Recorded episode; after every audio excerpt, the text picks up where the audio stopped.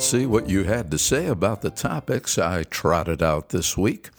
On Monday, I talked about the current spotlight on police brutality, prompting this from a retired officer who prefers to remain anonymous. There's a growing anti cop sentiment these days, with people calling for defunding or disbanding forces. Well, careful what you wish for. As you pointed out, Frank, the alternative is anarchy. If law enforcement suddenly disappeared, within a week the public would be begging, he put that all in capitals, for cops to come back.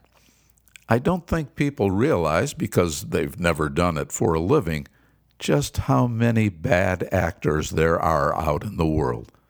The only thing that keeps them at all in check is the fear of being caught and punished. Without that deterrent, they would run amuck and no one would be safe.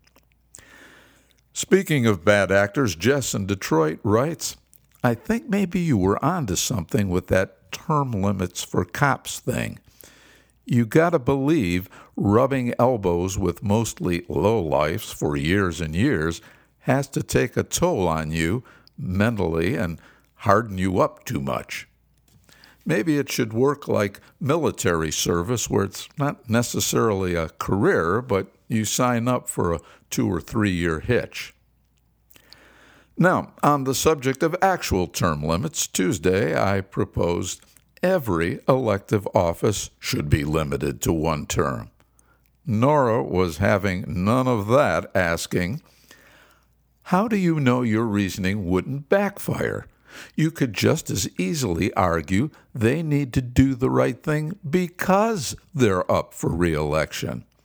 If they're not, what's their disincentive to take what they can as quickly as they can and be irresponsible along the way?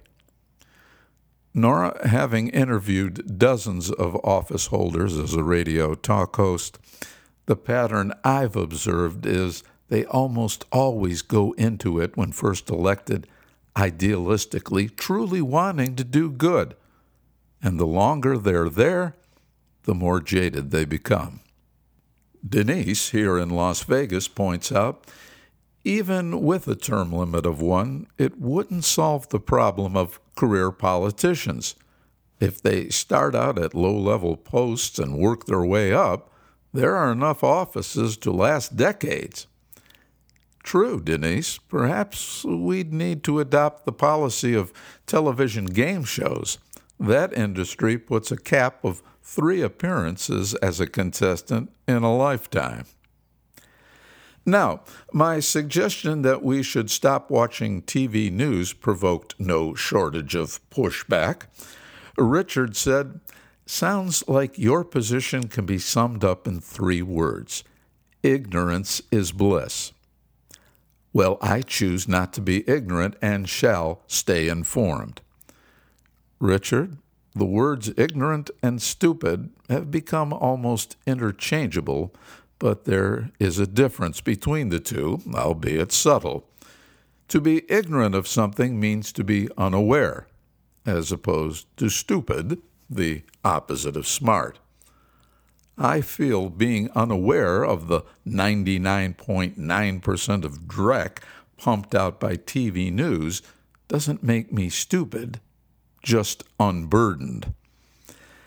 Jack in St. Louis knows exactly what I'm talking about. He writes, I used to live in Las Vegas and heard your interview with Dr. Weil.